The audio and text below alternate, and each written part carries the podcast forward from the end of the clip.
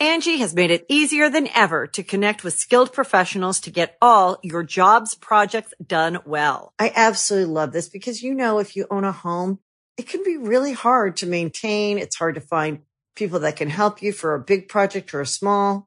Well, whether it's in everyday maintenance and repairs or making dream projects a reality, it can be hard just to know where to start. But now all you need to do is Angie that and find a skilled local pro who will deliver the quality and expertise you need. Angie has over 20 years of home service experience and they've combined it with new tools to simplify the whole process.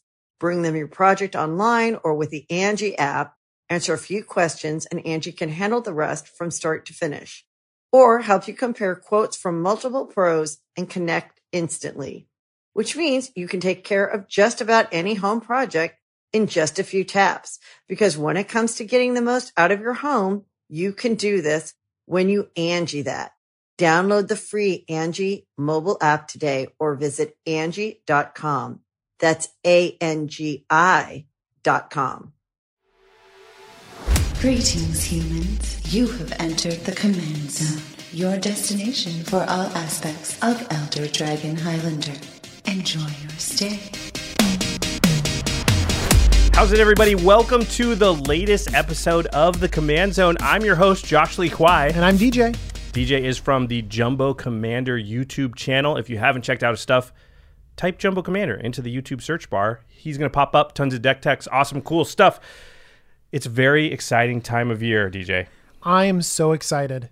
Uh, this is like, it's Commander Christmas. It's the best time of year. Oh, yeah. It really Okay. is. So this deck has just been spoiled, and we are going to do this. Sorry, it's the Saheeli, the blue red artifact commander deck from 2018. We got it. We got planeswalkers as commanders. oh yeah, we finally got the artifact blue red artifact commander that we've been wanting. In fact, a few Oh of them. gosh. Yes. So it's, It's, it's it's literally like Christmas where you you open up your presents and it's like it's everything I ever wanted. I asked I asked Watsy Santa for this and I got it. and I got it. So we're going to be doing what we do every year, which is breaking down the pre-con deck, um, getting into the nitty gritty, the statistics, everything that we found out, uh, digging through it. But before we get into all that, this deck, the other Commander 2018 decks, they're on cardkingdom.com slash command zone. You can pre-order right now. And listen, you're watching this show, you're probably going to buy some of this product or maybe all of it regardless.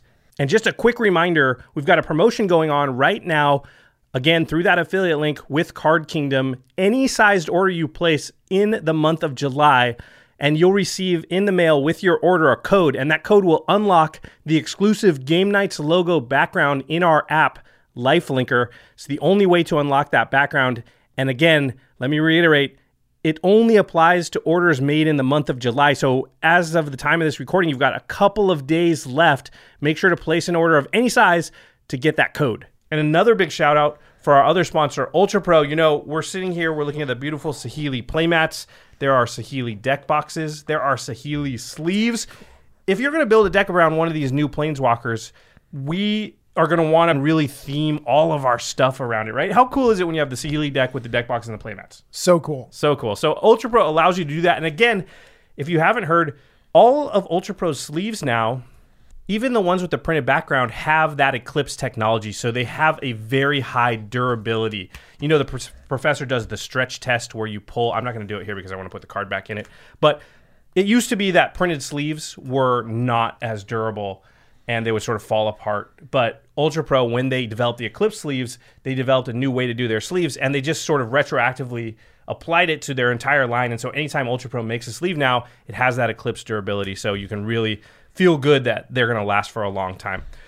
And the final way to support the show is on Patreon. If you go to patreon.com slash command zone, you can contribute to us directly. Our patrons are awesome. They get a lot of benefits. One of the biggest ones is being able to see game nights earlier than the rest of the general public. And let me just tell you, the next game nights is going to be Commander 2018 focused. That's right. If you want to see that a day early, go to patreon.com slash command and sign up.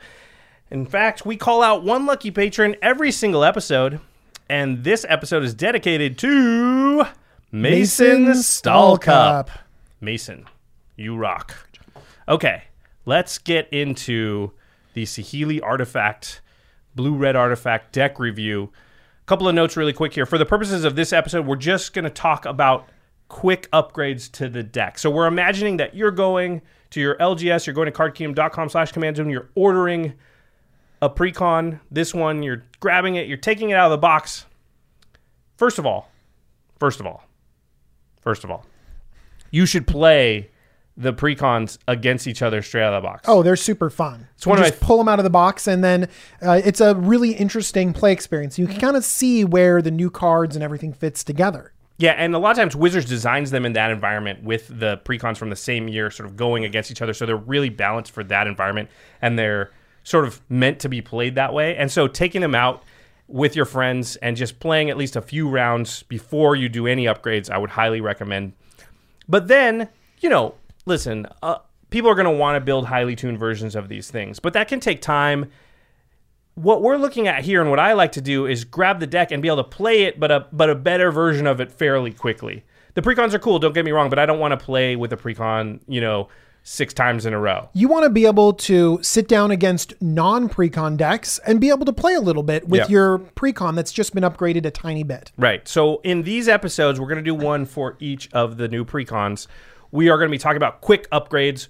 We're talking 10 to 12 cards. We're going to go over what cards we think should go in. We're going to put up a list of what cards you we think you should take out. We're going to be budget conscious here. We're not going to mention any cards that are over $25 and most of the cards we'll talk about will be under $5. We're we're really aiming this at most people. So you can grab the deck, open it up, quickly make some changes and up the power level by a lot and then go out and play it right away. So that's really what the aim of this is. Um, one last note: we're not going to really break down the mana bases. Most of these could use a mana base, like if you want to go to focus or optimize on our. On I our think level. that basically you could go through your binders and say, well, that's a land that matches, that's a land that matches. You don't need us to tell you that. right, and also honestly, like most of the precons, the mana base is going to work. It's not going to hold you back too much. So that's not something that's like of dire need of instantly upgrading. There's a lot of basics, and actually, basics are pretty good. Yep. They come into play untapped, so there's not really a lot of work that needs to be done in this specific deck. Okay, so let's read the headliner. She's on the box. She's the Planeswalker. It's Saheeli the Gifted. There are actually four new commanders or creatures that can be your commanders in this uh, deck. So Saheeli the Gifted is two, a blue, and a red. Four mana total for a four loyalty Planeswalker Saheeli. You can plus one and create a 1 1 colorless servo artifact creature token. So you can play her on four. She goes to five. You get a 1 1 servo. She has a second plus one ability. It says the next spell you cast this turn cost one uh, generic mana less to cast for each artifact you control as you cast it. For each artifact you control. Right. Wow. So it's a really interesting ability in that if you have five artifacts out, you plus one Saheeli, the next spell you cast will cost five less to cast. Wow. Yeah. Now That's a huge reduction. it is a huge reduction. It's kind of, I mean, you could cheat out really big things, right? Yeah.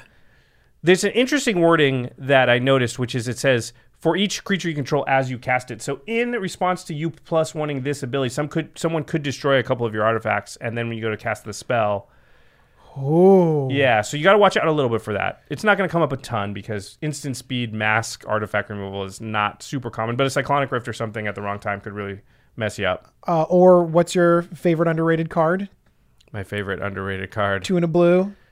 Oh yeah, rebuild. Rebuild. rebuild would be really good. I'm like, uh, uh, uh, uh, would destroy it, wouldn't you? You'd be like, I'm about to go off, and I'm gonna plus Yeah. my Saheeli to play this big a rebuild. Yeah, exactly. with that all with that plus on the stack, I'll just rebuild. ooh, ooh, ooh. And then she has an ultimate ability which is really interesting. It's negative seven. It says for each artifact you control, create a token that's a copy of it. Those tokens gain haste. Exile those tokens at the beginning of the next end step. That's really interesting because the ex- I wouldn't expect the exile clause to be on an ultimate from a planeswalker. Yeah, I kind of I think that this ultimate is pretty powerful, just doubling up all the artifacts that you have in an artifact deck. It might not be game winning though, which is what we kind of expect off of Planeswalker's ulti- ultimates. Yeah, I kind of do like that, um, honestly, because maybe people won't be as keen to like just take out your Saheeli as fast as possible because they're they can't let the ultimate ever happen. Depending on what your board looks like, they might be like, "Eh, the ultimate's not as scary, so I'm not gonna go. I'm not gonna go nuts like trying to kill her. One great thing for playing Saheeli is that the thing I'm scared of most is that middle plus one ability of casting huge things with Saheeli. Yeah, And that's really hard to interact with. very hard. Um, she also does have sort of a writer clause at the end that says Saheeli the Gifted can be your commander, which you would expect since she's on the cover of a Commander 2018 product. So that's sort of one of our possible choices. One of the things we like to do in these episodes is look at um, the other commanders in the deck that are a possibility and just kind of say, well, it's not always a given that you'll just play the one that's the oversized card that's on the box. Sometimes you might want to play one of the other commanders. Also gives us a good idea of what other things might be going on in the deck and why certain cards are there and, you know, other decks we might want to build. That's right. So one of the other legendary creatures in the deck is Tawnos, Urza's apprentice. Ooh, it's Tawnos. it's That's Tawnos. pretty cool. Is this the first time we've seen Tawnos? Tawnos as an actual like person, Character? Yeah. as a character. Because rather than just his artifacts lying around. Right. Yeah. Yeah. I don't know. I don't know, but he's got some powerful artifacts, so I'm excited. Okay. Uh, Tawnos is a blue and a red for a one-three legendary human artificer. Tawnos has haste. Okay. So you can attack with that one three immediate. No, it has an activated ability. Uh, blue and a red tap. Copy target activated or triggered ability you control from an artifact source. You may choose new targets for the copy. So it kind of Rings of Brighthearth's an artifact you control. Yeah, rings It of doesn't say non mana. No, it just says activated or triggered ability you control from an artifact source. So it has to be from an artifact source, but usually you can't copy the produce mana part.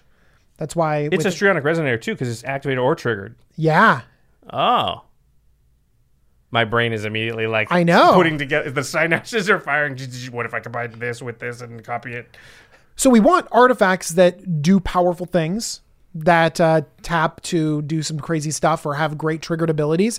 And this seems like a great toolbox to just make the rest of your artifact deck just double up and really start humming. There's got to be some crazy combos. I mean, already Staff of Domination seems insane with this card. Oh my gosh, yeah. Yeah. It's got haste. I like that it has haste. Yeah, 'cause- Because for two man you can get everything going, you know, and your commander's just sitting there in the command zone. And then when you have something really important, tr- uh, important trigger or an important activated ability, you cast it and then boom, you're immediately doing what you need to do. Okay, so we've got Saheeli who cares about just kind of having a lot of artifacts in general. We've got Tawnos who wants your artifacts to have abilities, whether they're triggered or activated. Yeah. Okay, the third commander, and usually these decks have three commanders. Um, that's traditionally just been how they've built them, which three commanders in the colors, and then sometimes there's like another commander within the deck that's like uh, two of the three colors or one of the two colors. So the the other um, is it commander is Brudiclad Telchor Engineer.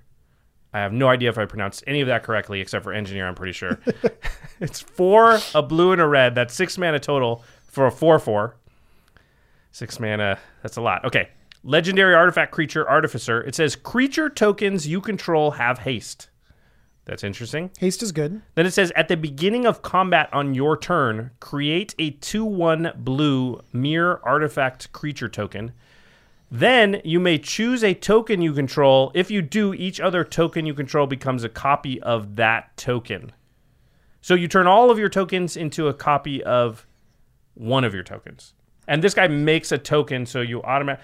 So let's say Saheeli's out, you made a 1 1 Oh yeah. you play Brudiclad, you you have your phone go off because you're unprofessional and your phone is turned on while we're recording.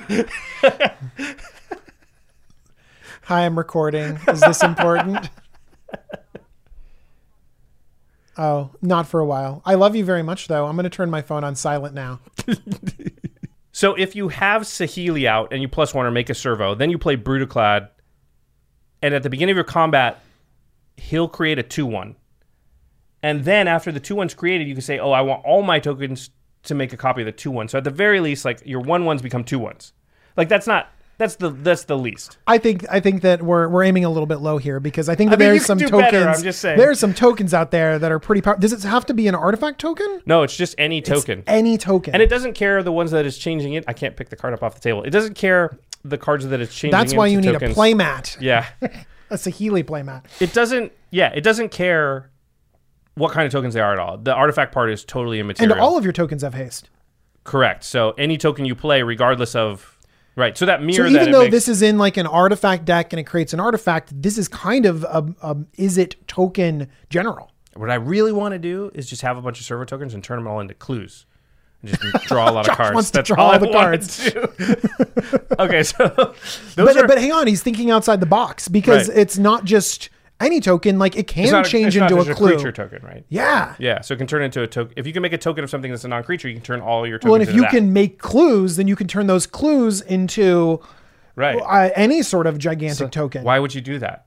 You the You clues can already, already do what you you can want. already draw why, cards yeah, off the why are you changing? They can't become better It's than true. that. Yeah. Okay.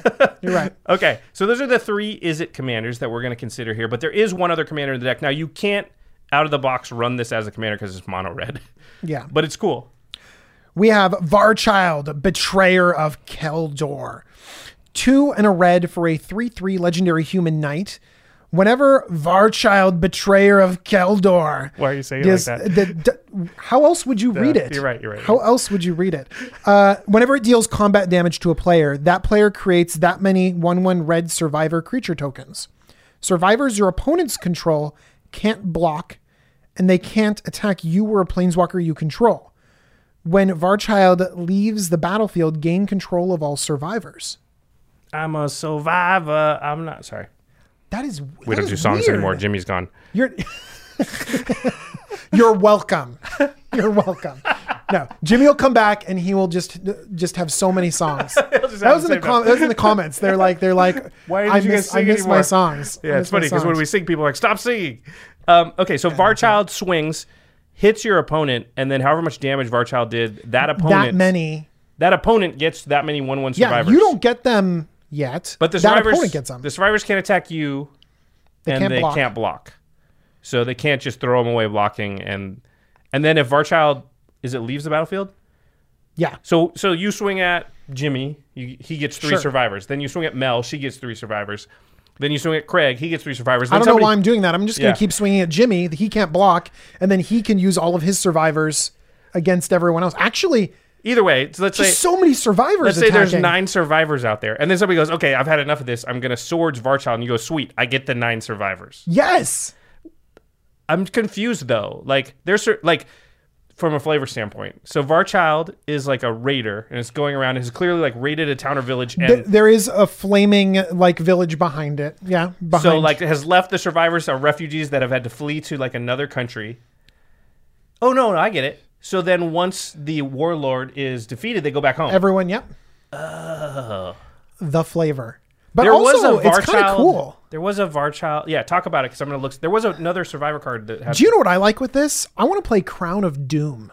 okay, I don't even know what that is. So Crown of Doom is an artifact, and uh, basically it gives all creatures that attack the person that has Crown of Doom plus two plus O. But you can pay two mana to donate Crown of Doom to someone else. And once you donate the Crown of Doom to one of your opponents, they can never give it back to you.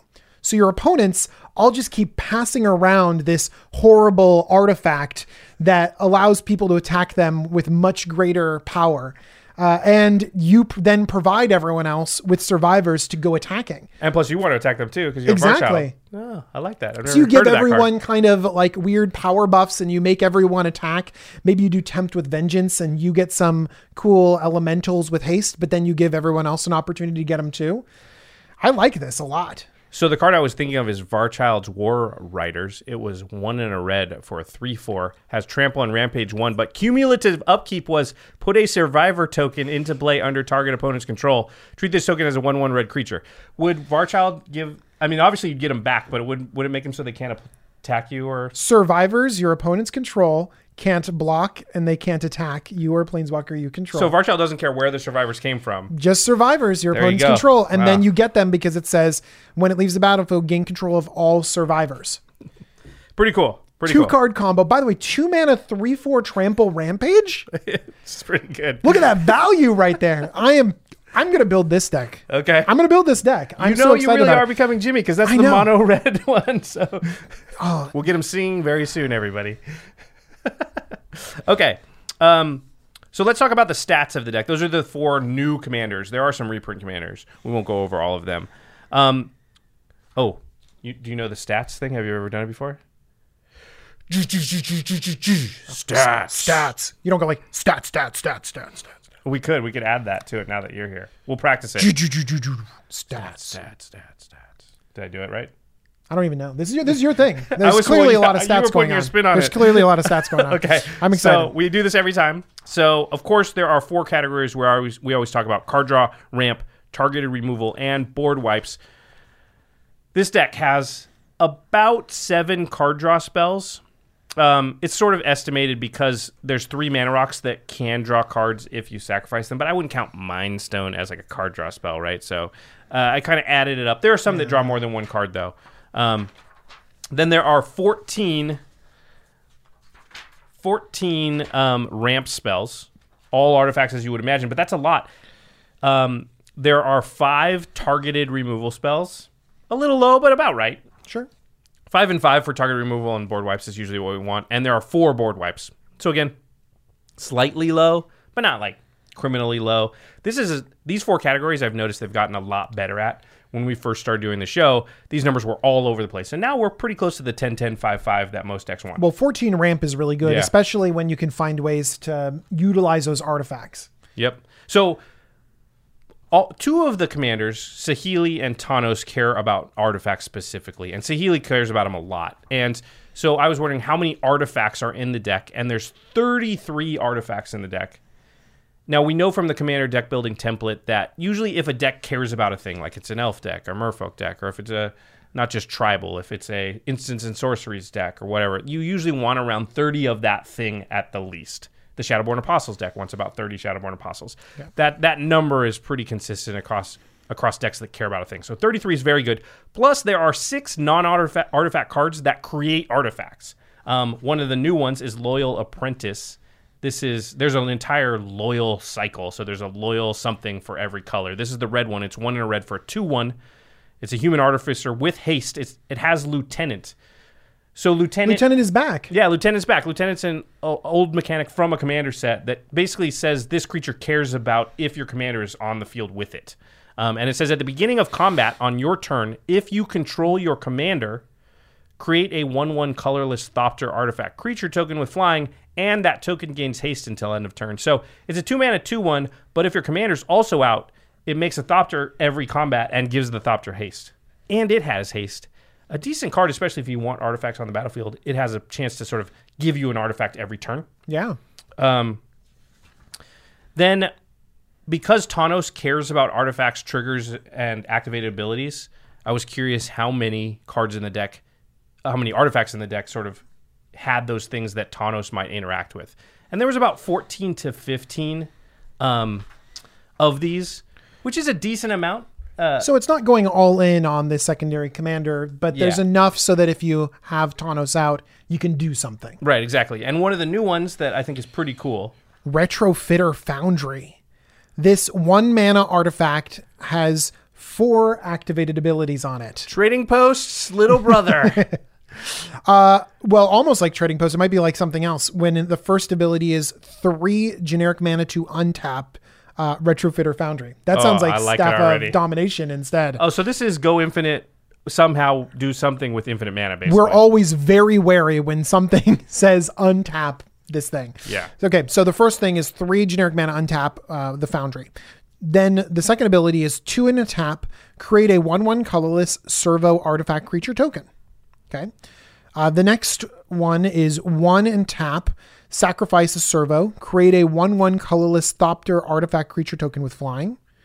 And the last ability is tap, sacrifice a Thopter, create a 4 4 colorless construct artifact creature token. So they're kind of like adding to. They take servos in, add wings to it. Now it's a Thopter. Yeah, that's Take right. Take thopters in, add whatever to it, and now it's a what is it? construct, 4 4 construct. construct. They literally they have, they have to rip the wings off again then. yeah. Yeah. Well, maybe they just add. They just add so stuff. much armor to Yeah. it, it can't fly anymore. Yeah. He's got little wings on its back, like trying to fly. And it's like, nope, you're not going to fly. Uh, but this seems pretty cool. If you have a bunch of mana to sink into this, you can go infinite because you can untap this. If you have infinite mana, you'll make infinite amount of four fours. Yeah, Now, if you had Brudiclad out, all your tokens would have haste. that's in true. In which case you would just win at that point.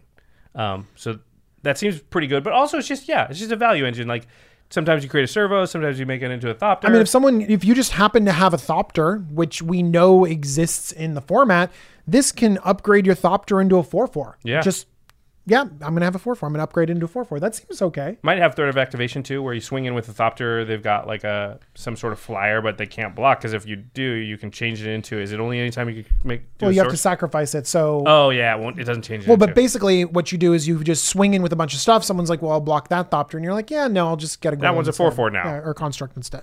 Uh, okay, so there's that's one of the 14 or 15 ways in the deck to sort of um, synergize with Tawnos. Would you consider copying this this ability?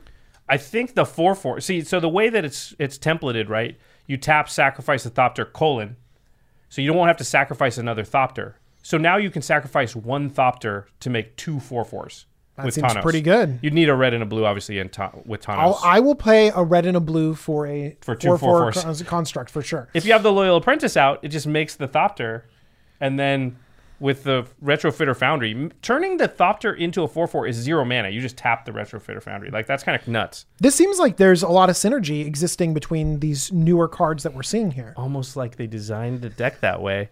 Uh, okay, so Brudiclad obviously cares about tokens in a couple of different ways, and so I was curious how many token makers there were in the deck, and there's about nine. Loyal Apprentice is one of them. Uh, Varchild's one of them. There's a few cards that make tokens, and then Brudiclad's interesting though because really you need a way to make big tokens in So order far, to really the Yeah. biggest one we have is a four four so far. Right. And so that's pretty good. Like if I had a bunch of servos from Saheeli, a couple Thopters, and then Brudiclad comes out, and I could just make one 4 4, now all my uh, tokens turn into 4 4 constructs. And they have haste. right. So I was like, okay, so there's nine token makers total, but only about three or four make big tokens. Um, Is four considered a big token? I, I would consider four four big Okay. tokens. So there's so there's four and maybe five. So the four there's like a there's a new card again. You can read it. Ooh, let's look at this.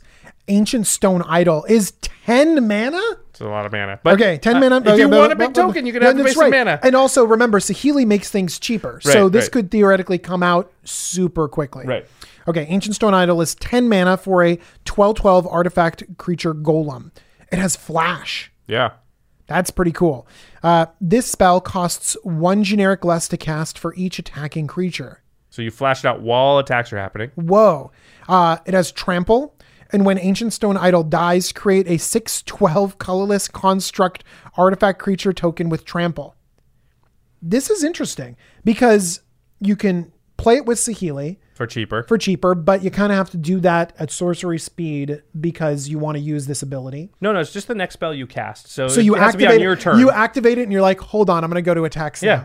that's pretty cool. Yeah. get a huge discount. Um, also, this has flash, and it's for each attacking creature that's So- not your own attacking creatures. Correct. So if So your if- opponent attacks you with five creatures, this costs five less to cast. You flash in. Plus, it blocks one and eats one probably. Yeah, Yeah. And then if it ever dies, I mean, it is a 12-12 trample, but if it does die, you get a 6-12 left over. So if you have Brudiclad out, now you can turn all of your tokens into six twelves. That's a lot of hoops to jump through for a six for a bunch of six twelves, but it could happen.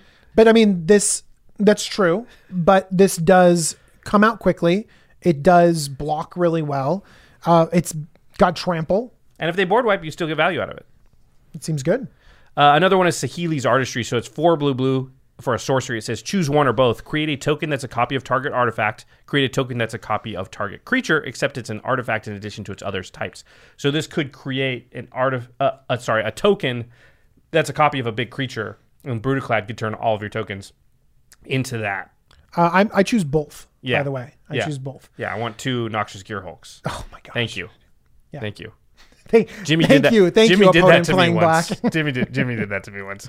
So, Uh, it's also interesting that you could create a token of an artifact and then have a useful artifact that you could use. sure. Let's Like say you created copies like uh, I don't know, like a gilded lotus or something, and Oh my gosh.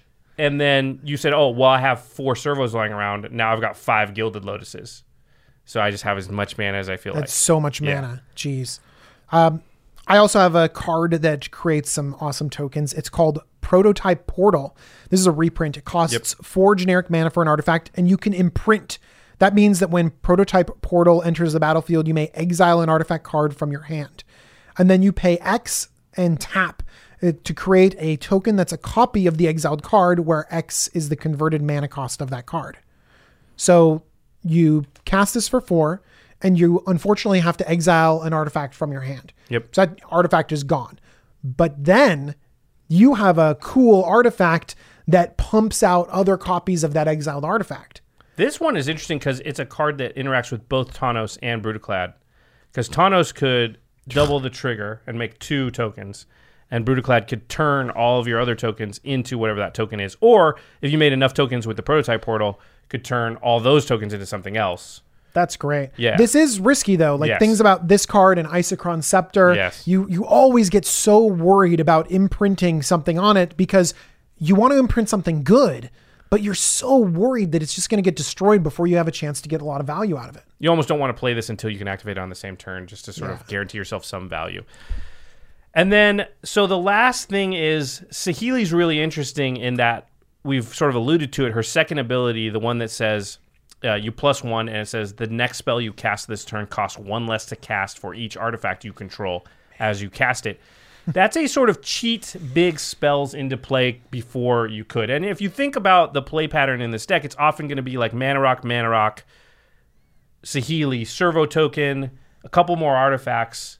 You know, you could easily have on turn five untapping with Saheeli, you know, four or five artifacts on the table, right? Because you're talking about you have 14 pieces of ramp in this deck. Yeah, and they're all a lot of artifacts. and it's all artifacts. And so, So in you- your scenario, you're using two artifacts to get out Saheeli, and then, Then the you first- have your mana, your ramp, and Saheeli's ability. Right. So the first turn, maybe you Jeez. servo her, then you untap on five, and you say, okay, I'm going to plus her for her second ability, and I've got four artifacts out. So I get four mana, plus I have five. So there's a nine mana spell coming out on turn five. You know, maybe 10, depending on if you got something out like the Thopter Apprentice. Or the loyal crazy. apprentice would make two Thopters, so that maybe you have five or six. If you think about it in a way, like a Sol Ring is a great card. Yeah. But a soul and a Sol Ring would add two mana. Right. In Saheeli's, it adds three mana. Right. That's crazy. So you can have some very explosive, like early turns with Saheeli where you're cheating something big into play. And so I was looking, what are the big mana spells in the deck? And honestly, there's not a lot. There's only three big mana spells in the deck. That doesn't seem like enough. No, it, it seems very low. So one of them is Myr Battlesphere, which is a classic commander card, goes in a lot of decks. It's a seven mana, four seven, but when it comes in, you get four one one Myr artifact creature tokens. Um, and then whenever Myr Battlesphere attacks, you can tap as many of the Myr as you want. Um, and if you do, the Battlesphere gets plus X plus O until end of turn and deals X damage to the to uh, the player or planeswalker it's attacking. Does it say player and planeswalker on there now? Yeah, because they've retemplated it. That's awesome. Um, so this is a really good card for a lot of reasons. It's a way early on to get value out of Saheeli's um, second ability. Also, in a world where there's a lot, where there's more planeswalkers as commanders, and I think we can assume we're gonna see at least for the fir- first few months. A lot of people running the planeswalkers just because there's a novelty to it because you can't normally have a planeswalker Because they're so cool. Yeah, exactly. And so Myr Battlesphere gets to just gun down directly the Planeswalker without you don't care if they block or whatever. You tap your Myr and do damage directly to the Planeswalker. Is that a triggered ability on an artifact? Exactly. So Tawnos can also do that. Brudiclad makes Myr tokens, so those tokens can be added to the mix as far as tapped to add to what Myr Battlesphere is doing. Very, very good card. Uh, and then the second big spell But one thing that, that you pointed out though is that a second ago you just described um, Saheeli producing nine mana, Right. And one of the big spells that we've used only costs seven. Seven. And there's not a lot that costs more than that. We did talk about the Ancient Stone Idol already. That's true. the third one is not a good card, and I'll talk about it later, but it's Inkwell Leviathan. So the deck seems deficient in this area, which I think is one of the big things that Saheeli brings to the table. Because Um, I do like when we were talking about it earlier, I don't really want to make a is it a servo that I'm making? I don't really want to make a servo. We don't really judge planeswalkers on their ultimates. So the only thing I really want to do is plus and reduce the mana cost to something big. Yep. So let's let's recap our stats here really quick. Ramp and card draw, they look pretty good. Card a, is low, so I guess ramp looks really good. Again, and the ramp leads you to the thing where, well, what am I going to do with all that mana? Right? I got 14 pieces of ramp. That's a lot.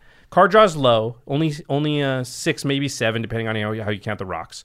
Board wipes and target removal, totally fine. Uh, you know, five and four, you might want a little bit more, but it's it's close enough. So what does all this stats tell us? And I think, as usual, there's not enough support for the backup commander. So Tawnos only has 14 or 15 cards that synergize with him. That's just not enough of the deck. Brudiclad has nine or 10 cards that synergize with him. Not enough of the deck. So you're almost forced into playing Saheeli as the lead singer of the deck uh, because she just cares about raw number of artifacts. The deck has 33 artifacts plus six cards that make artifacts. So 39 artifacts de facto. But her text box is kind of schizophrenic, right? You've got make a servo token. She's a she's a token maker.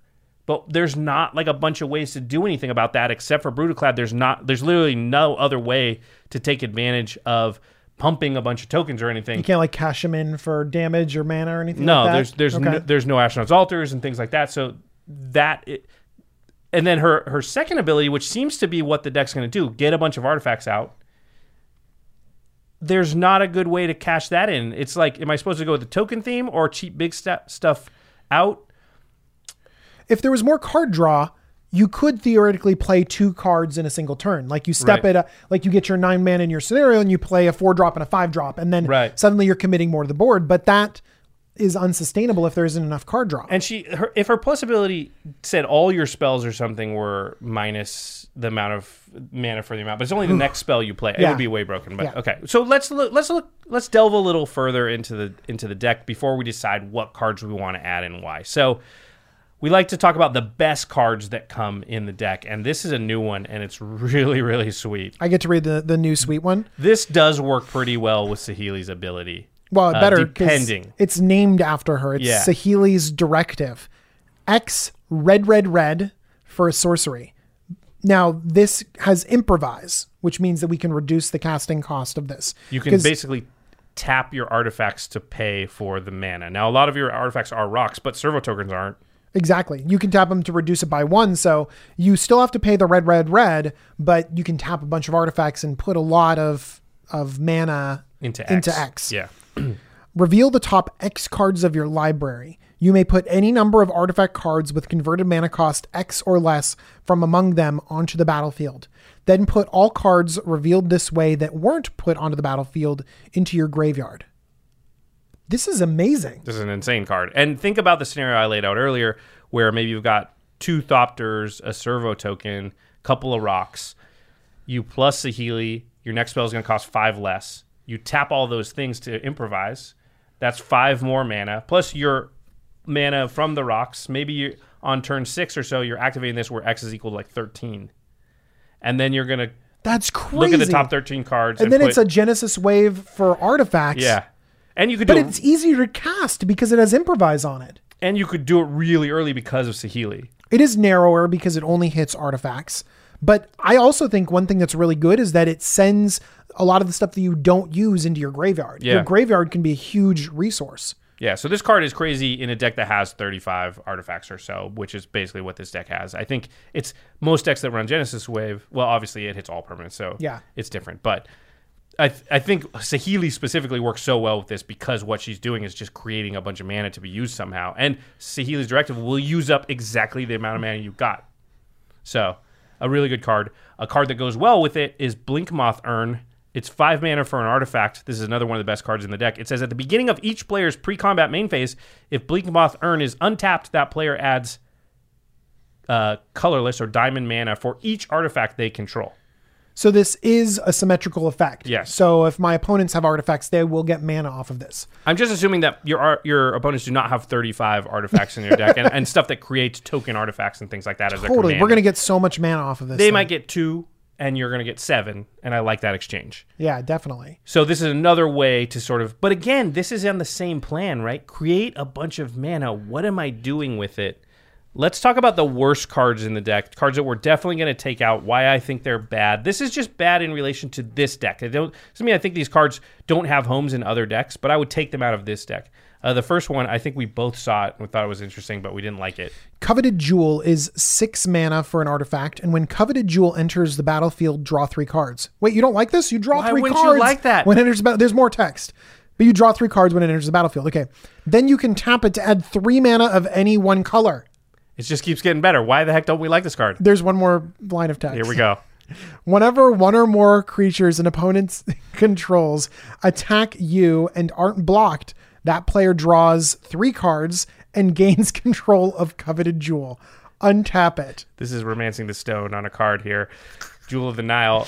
Oh my gosh. There is so much risk reward on this. If no one ever attacks you and is unblocked, you get to draw three cards and have a. But you don't get to draw three cards every turn or anything. So Well, you can give it to them and then take it back again once you attack that's what you, you. I mean, you need to make those deals, but everyone else at the table is not going to abide by the deal, right? Whoever's got the jewel, they're coming after you, and that's why I don't like the card because you don't want to encourage the entire table to start attacking you. It's super. It's it's too risky. Yeah. It's and it also I think that you make a good point that it doesn't really fit in this deck. It's not that it's a bad card because you could theoretically do use this as a really good card. What about something like uh, Brago blinking it and you keep drawing three cards every single turn, Yeah. and it's the mana rock Brago likes to be able to untap. Yep, Edric, a deck that's for sure got a lot of unblockable and a lot of creatures that are coming in, and so you can always steal it back. Mm-hmm. You know that that that's, those are the type of decks. This deck, I know why, because it's, it's a it's got a token sub theme, and so the idea is like I have enough creatures that maybe you've got three creatures and I've got four. I attack with four, and one goes through and blocks, and I get this backdrop. Like, yeah, I have an easy way to get damage through, and then I can always block because it's not that they have to attack you; they have to just be unblocked. Yeah. So as long as you block them, you're fine. but I still don't like it because in that scenario, like here we go, now everyone needs to attack me. This is just causing. I just don't like encouraging people to attack me. So it's really it's really high risk and i think that it's a fun card but in precons you might not want to incur all of that risk Yeah. Okay. Um, another card that I think it's a new card, but I think it's got to come out is Enchanter's Bane. Now, I like the design on this, and I think it opens up some pos- possibilities if they go down this path some more. This card itself is kind of a miss. It's one in a red for an enchantment. At the beginning of your end step, target enchantment deals damage equal to its converted mana cost to its controller, unless that player sacrifices it. So you pick the target enchantment at your end step, and then it, it blasts them for the CMC. okay uh, i mean red wants to deal damage it's kind of incidental damage it's This is a red way to sort of interact with the artifacts a little bit. enchantments a little Oh, bit sorry, enchantments. Yeah, a little bit. because what other way does red have to deal chaos, warp. Yeah. Yeah. And then colorless stuff.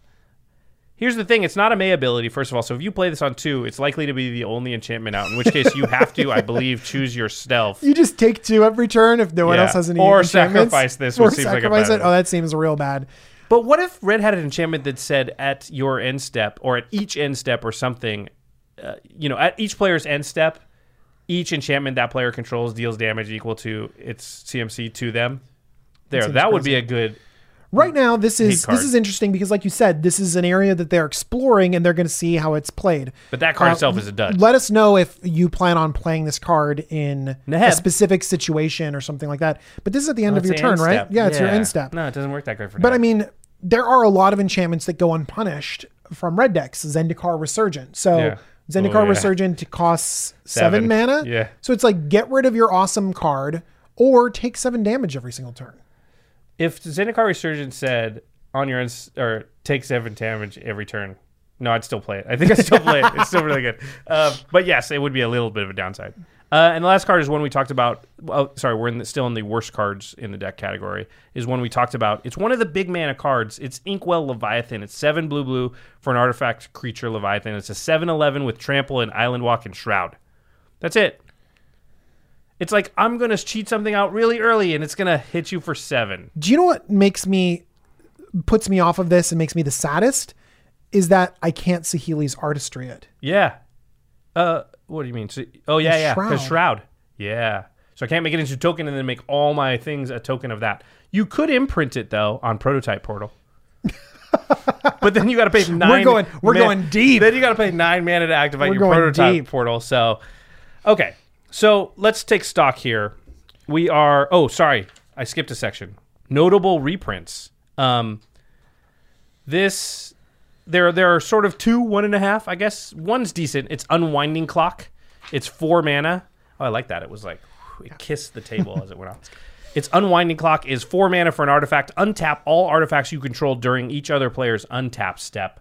This was getting seven, eight bucks. It's not a super expensive one. It's a but good card too Yeah. because it's like a Seedborn Muse for your artifacts. artifacts, That's yeah. great. This would go in a Tawnos deck for sure. Saheeli's going to take advantage of it less, but there's still some stuff. Yeah. And then Duplicant, uh, not a super expensive card, worth a couple of bucks. It's one we talked about um, on the episode with Gyrus. It's a great preview card, too. Like this goes Yeah. in a lot of decks. So when you pick up this deck and you start tinkering it or breaking it apart, uh, Duplicant goes in a lot of different places. Yep. So those are kind of the two that we see. Now we're not finance people, so I would encourage you. And and at the time we're recording this, the deck lists aren't available to the public, so can't really like go online and put in the whole deck list and check. So a site. they shift so much the Yeah. prices because as soon as they're announced, then basically you pull all the numbers. Yeah, and they all kind of and adjust. they all start to to drop. But I think the number when it comes out is what's important. Like you're getting a high value card, even if the reprinting of that card kind of drops the price. The the value of that card to you is still sort of what it was before because they could have not reprinted it, right? Yeah. Um, so I would encourage you to go to my maybe like MTG Goldfish or something. They usually put the entire deck up and the price of each card in it, so you can kind of see what the the value in it is. But as far as I can tell, that was it. Unwinding Clock's kind of the, the biggest one in the deck. All right, so let's look at this thing out of the box. The biggest thing I notice about the deck is just kind of like it's there's a lack of ways to win the game. There's a bunch of token makers. There's really only one token maker that pumps all the tokens. It's Brudiclad, and you also have to jump through an additional hoop. It's not like it says pump all your tokens. You have to make a big token and then make all your tokens in that token to pump all of them. That's another hoop. Um, you can create a bunch of mana with Saheeli's second ability, but there aren't a lot of ways to take advantage of having a bunch of mana. I think there's sort of two strategies you could aim for without a complete overhaul of the deck. One is tokens. And so you could lean into the token thing, add in some stuff that pumps all the tokens, more token makers, take out some of the big mana stuff, and go for a token strategy. And That will lower it down a little bit closer to the ground, Yeah. and you can be a little bit more of an aggressive Thopter type deck. I wanted an Is It Thopter commander, and this could be sort of that kind of deck. there could be a shelf for that in there. Um, the other way, and I believe the correct way to go, is the direction of big spells and cheating things into play with Saheeli's second ability, and and mostly because there's already so much ramp, and I really do think Saheeli needs to be your lead singer, as it were, just because there's not a lot of support. It requires more than changing ten cards to make the other two generals work. Remember, we have 14 cards that are artifact ramp. Yeah. We have cards that we identify as one of the better cards, like Blink Moth Urn, in the deck, and all of those, and a commander that all lead us down a path of, well, let's play something big and awesome. and also in decks that are going after this goal, which is like create a bunch of mana, cast something large. You don't need a ton of the large thing, right? You don't put 20 things that cost 10 mana in your deck. You put five or six because you really just need to get one of those things at the right moment. You don't ever want to have three of them stranded in your hand. And so those changes are actually smaller especially since the deck is already leaning that way, has tons of ramp, has Saheeli's 2nd ability. So I believe that's the best way to make this deck good and you know more competitive quickly. Um, so here we go. This, we're going to talk about the ten cards that we would put in, and then we're not going to list all the cards we would take out, but we are going to put that in the show notes. So if you're interested in exactly what ten we would take out, it's obviously going to be the worst cards we talked about earlier, and then a few others. So, oh yeah, and um, any of these decks, this is going to be true. This one has blue in it. Yeah, add Cyclonic Rift. We're not going to talk about that. Okay. so let's talk about some general synergy cards. First of all, that I think are just too strong, regardless of the strategy, to ta- to, to not include. The first one is Daretti Scrap Savant. It's three in a red for a three mana planeswalker. It says plus two, discard up to two cards, then draw that many cards. Just great all by itself. Negative two, sacrifice an artifact. If you do, return target card, uh, sorry, target artifact card from your graveyard to the battlefield. So kind of like tinker something out of your graveyard. And that works with some of the big stuff that we have too. If we have a Myr, bat- Myr Battlesphere or duplicant or any of this big stuff in our graveyard, then we can get it back on the battlefield. What by sacrificing a servo? Yeah, that or seems a great. Or, yeah, exactly. And then the negative 10 is an ultimate, which doesn't matter, but I'll read it. You get an emblem with whenever an artifact is put into your graveyard from the battlefield, return that card to the battlefield at the beginning of the next end step. Josh, it's amazing. We should focus. No, it's it's too far. It's too hard to get to. Yes. Yeah, because because Daretti does enough good stuff just with its uh, plus and minus. And so the next card, General Synergy, is the Scrap Trawler. This card, if you're making an artifact deck, this card has to be in it. Ooh, Scrap Trawler is three generic mana for a 3 2 artifact creature construct. Whenever Scrap Trawler or another artifact you control is put into a graveyard from the battlefield, return it to your hand. Return to your hand target artifact card in your graveyard with lesser converted mana cost. So this is just turns all of your artifacts. Like it's not just Scrap Trawler that does this. It gives your artifact that costs six, like Duplicant. When it dies, you get a, a five drop or less artifact back to your hand. And you've also identified some artifacts mana ramp in here that you can change in for card draw. So you have the ability to get some artifacts straight into your graveyard and get them back again with cards like Scrap Trawler or cards like Daretti. That's a really good point. Is fa- if somebody casts something that's going to kill one of your creatures or, or one of your artifact creatures, you could sacrifice Mind Stone real quick just to have that to get back to your hand, draw a card, get some card advantage out of it. Scrap Trawler is a very, very powerful card. Okay, let's talk about the fun stuff here. These are the big spells, the big spells we want to add, and I tried to keep these on the from a budget perspective on the reasonable side. You know, we could talk about Ulamog and Emrakul and stuff like that. Uh, which, if you have those, you should add them but for most people, I think these cards are going to do the job. So the first one I have is Void Winnower. It's mean, Josh. It's nine mana for an 11 9 Eldrazi. It says your opponents can't cast spells with even converted mana costs. Zero is even, by the way. And your opponents can't block with creatures with even converted mana costs. This usually turns off. I will be honest, I think actually even falls a little over 50%. Um, there just tends to be more two drops than one drops. So it turns off like 60% of your opponent's hands generally. a lot of board wipes are four. Yeah. So it turns off board wipes a lot of times. Uh, this is a card that if you cheat out early will really cramp down on their options. What was that amount of mana that we hypothetically generated 10? with, with Saheeli? Yeah, we generated nine mana hypothetically with the Saheeli. So a Void Winnower coming down that early, crazy. If you turn five Void Winnower, I like your chances in that game. You're just going to cramp your opponent's ability to deal with the Void Winnower itself, and it's so huge at that point that it's hard to deal with. So I like that. Um, Man. here's one that I think you suggested. Oh, I like this, this card. this card is criminally uh, cheap. It's it's not it's not like fifty cents or It's anything, under but it's under $5? five bucks. Yeah. And this card's ridiculous. It's great. It's it's it that betrays. This 12 mana Eldrazi is an 11/11 with Annihilator 2. Remember, Annihilator is when you attack an opponent, they have to sacrifice, in this case, because it's Annihilator 2, two permanents. Uh, and there's a little bit extra on it that betrays. it matters a lot. Whenever an opponent sacrifices a non token permanent, put that card onto the battlefield under your control. So an early It That Betrays will often win the game because what happens is people don't have a lot of stuff at that point. So if it's turn, say, six or so, which I think is totally possible for this deck, It That Betrays is attacking maybe on seven. At that point, they're going to sacrifice like mana rocks, maybe lands, maybe they have a creature um, or two. You get those things. If you attack again, Oh my god. it's almost impossible for you to lose. You're going to get some lands. You're yeah, you're just going to be so far ahead because you get the stuff they sacrifice to a annihilator. Do you know what else is great too? I just love uh, when someone cracks a fetch land and you're like, yeah, I'll, I'll take that. I'll take that. land. That's mine. They're like, it doesn't even go in your colors. Like, doesn't matter. Doesn't matter. Someone might play an Urborg later. I'm taking it. Another one is another Eldrazi. It's Kozilek the Great Distortion. Now, this is the one from Oath of the Gatewatch. Again, not as expensive as I would think. It's eight diamond diamond. So eight and two colorless mana.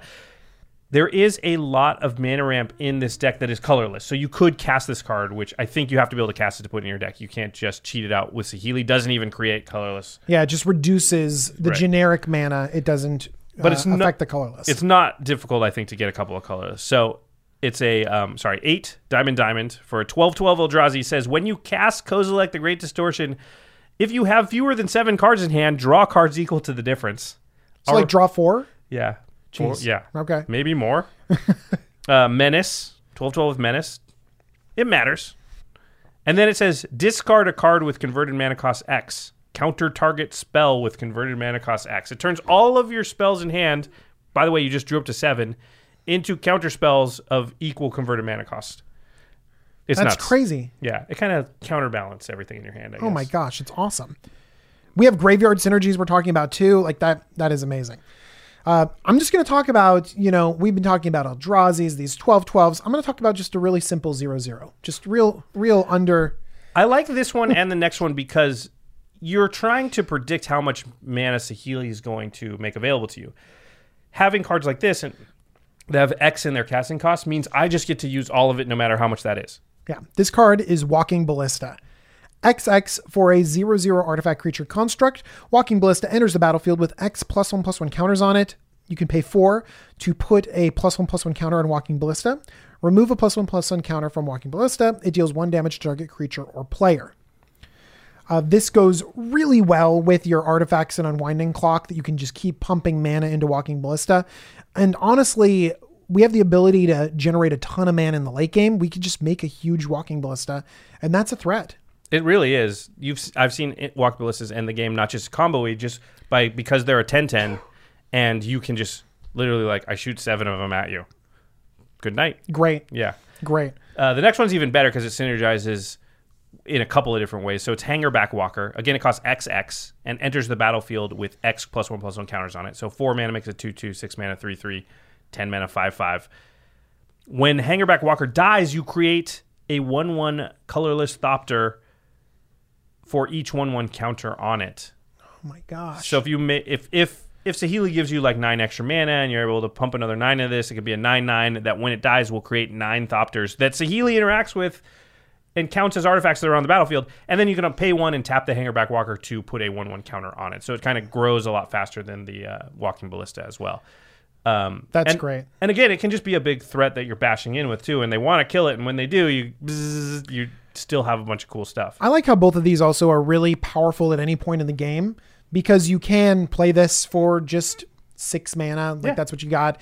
And then you got this awesome walking ballista or this awesome hangerback walker that you can just keep using excess mana, pumping things into, and you might end up having a lot of mana. Yeah, it's like I said, you don't want a bunch of void winnowers in your deck because if you ever f- find yourself in a position where you've got three in your hand, it's the worst because you you you can never cast that amount of stuff. They kill your Saheeli twice, and suddenly you're crimped in mana in two ways. Yeah. So it's great when your win some of your win conditions, walking ballista, hangerback walker, stuff like that, is versatile enough to play in a position where it's not winning the game, it's just stabilizing you or helping you continue to like keep up in the game. Uh, the last category, because we're very low on card draw, I wanted some card draw spells that interact in the correct way with the deck. The first one or two, you could you could add either or or both is Stroke of Genius and Brain Geyser. I like Stroke of Genius better. It interacts better with Saheeli because it's a blue and two colorless. Is that correct? X2 blue. Yeah, and X. So only one colored mana is required in there, mm-hmm. and it's an instant, and it says draw X spell or X cards. So if you plus Saheeli for her second ability, and you have say five artifacts on the table, that's gonna be five more cards you're drawing with Stroke of Genius, right? So, and again, we said I like X spells because they will take advantage of however much mana Saheeli's going to create. If it's if it just happens to be a crazy game where you're getting 14, you're gonna you're gonna draw 14 cards. Like, Jeez. yeah. So, I, I really like that. Brain Geyser is blue, blue, and X. Target player draws X cards. Almost as good, but it's not instant. Um, but Saheeli doesn't care as much because it says the next spell you cast. Yeah, you're going to be activating it on your turn. Yeah, exactly. Um, it's the next spell you cast this turn for Saheeli, so you can't even like plus her and then wait for somebody else's turn. Yeah, that would be really cool if they would have just said next spell you cast. But still, see, the next spell you cast, and then you like tick up Saheeli, you wait a whole turn, and then you tick Take up Saheeli again. again. Jeez. I'm nine, I'm minus twenty two on my next spell, guys. Jeez. Uh, another card that lets you draw is a new one from M19. It's Sai Master Thopterist.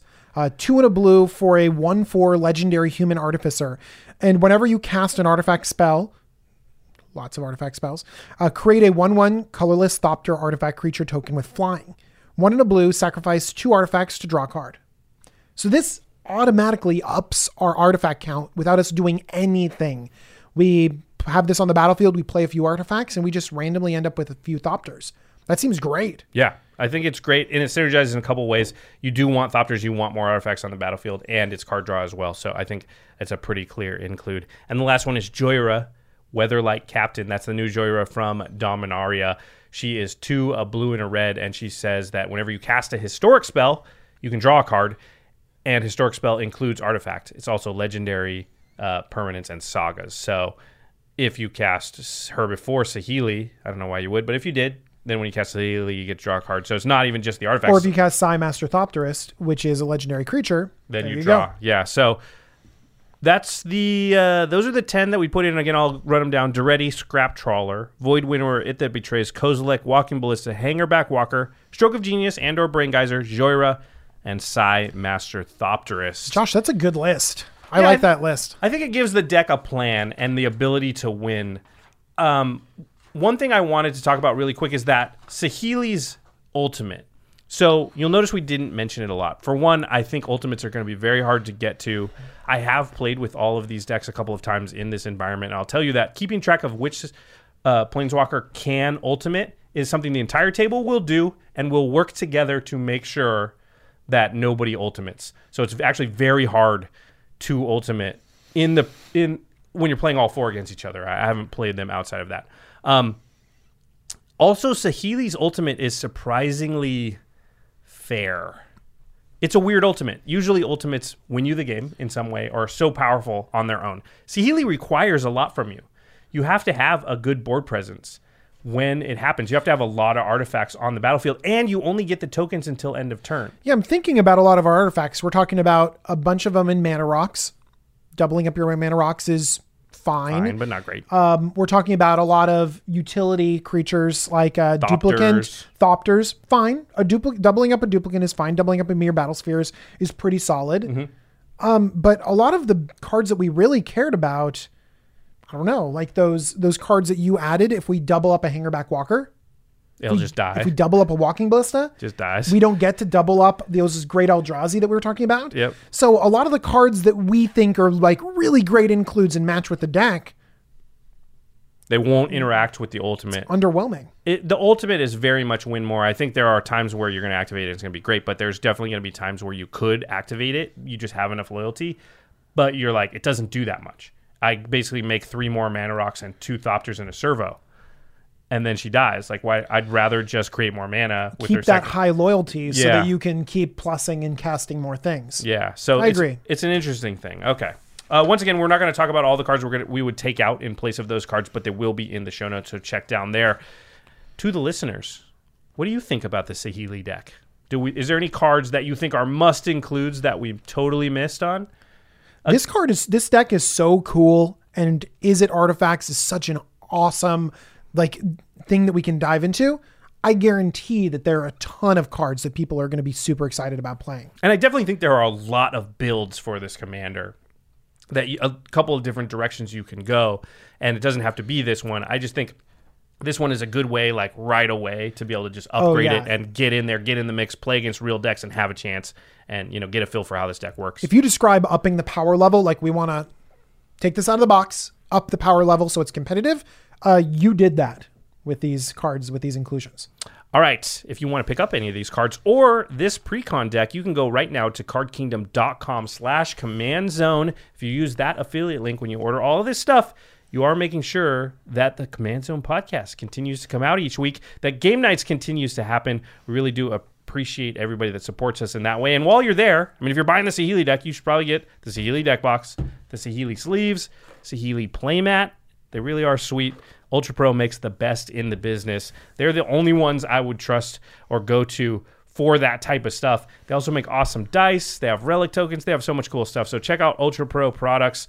Uh, while you're at cardkingdom.com slash command zone or at your LGS all around the world, anywhere, Ultra Pro stuff is the best. Okay. Now it's time for the end step where we talk about something cool outside the world of magic. DJ, you've said the last few I got times. you. Yeah, I got you, Josh. Okay, I got good. you.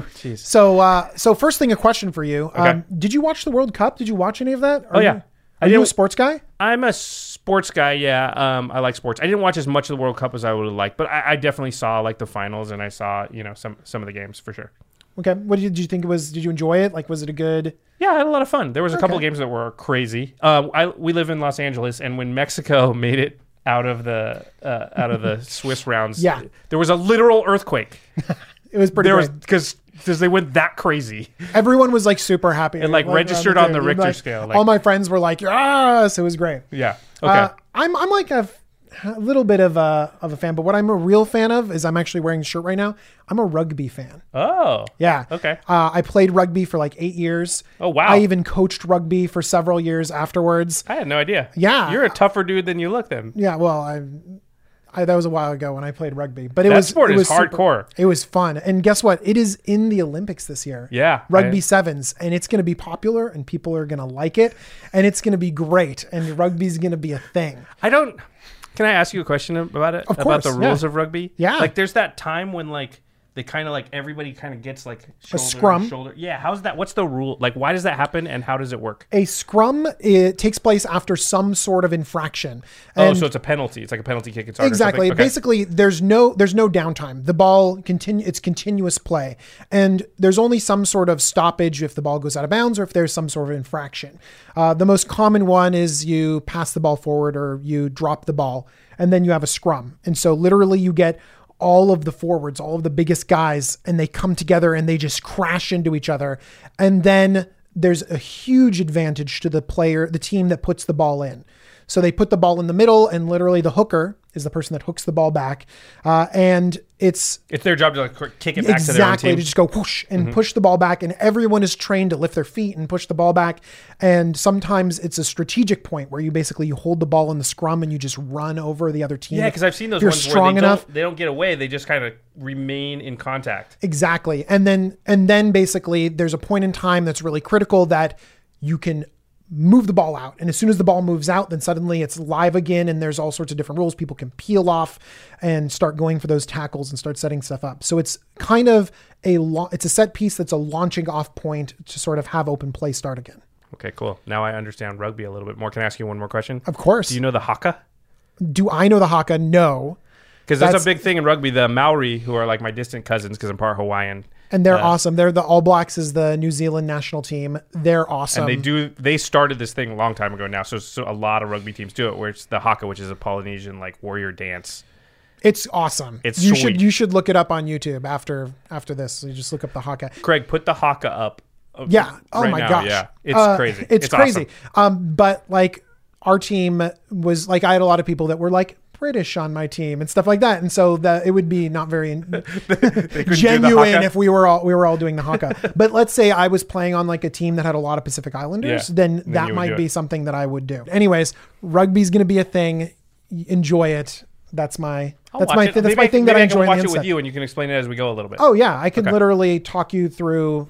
I can talk you through the basics and then talk you through the strategy if you actually care about it from there on out. Sweet. You know, somebody who can talk you through the basics of the modern format and the strategy of the modern format is Alex Kessler and Ben Bateman. They're our sister podcast, The Masters of Modern. You can find them right next to us at collected.company. You can follow them on Twitter at the MMcast. They've started doing video podcasts now. So if you type Masters of Modern into the search bar on YouTube, you will find the Masters of Modern. It would be funny if you found something different, I guess.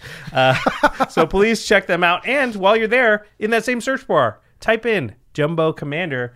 You will find DJ's channel where he does tons of deck techs and other other videos. We talked about the iconic Masters ones you did recently. So Totally. yeah. Most recently, uh, I don't know when this is coming out, but my most recent video, I literally do a walkthrough of all 35 of my commander decks. Oh yeah, I've seen that one. Yeah, it's so I'm pretty awesome. updating it. It was like that was Oh, last year. I'm doing a new one where it's like, all right, a lot of things have changed. Let's do it again. So I'm going to walk through all of my commander decks Awesome. really quickly, just like bam, bam, You're bam. also doing a Gyrus Waker of Corpses, which was the preview card for the Command Zone that we uh, that episode just came out. So There are going to be so many deck techs coming out. I don't know how I'm going to handle it, but it's going to happen. So go to Jumbo Commander and hit that subscribe button so you know when each and every video comes out. All right. Our editor All is right. Craig Blanchett. Thanks, Craig. Thanks, Craig. And special thanks to Jeffrey Palmer. Look at that. Look at this behind us. Cabal Stronghold. Have Jeffrey. you been have you have you been looking at our wonderful faces or literally staring at that whole looking past us at this amazing thing? Oh my gosh. Jeffrey's Jeffrey good. Palmer, you're awesome. And at Living Cards MTG. All right. Thanks again. Uh, we'll be back sooner than expected because Commander 2018, this is the time of the year where we're the most excited. So we're going to do some extra content, extra coverage of all this stuff. We'll see you again very soon. Thanks for listening. Bye guys. Peace.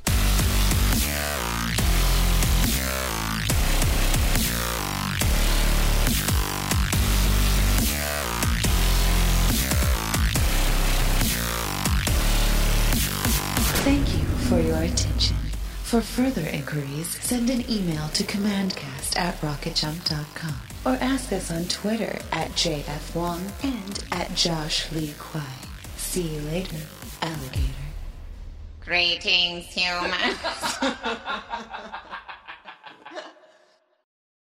Angie has made it easier than ever to connect with skilled professionals to get all your jobs projects done well. I absolutely love this because, you know, if you own a home, it can be really hard to maintain. It's hard to find people that can help you for a big project or a small.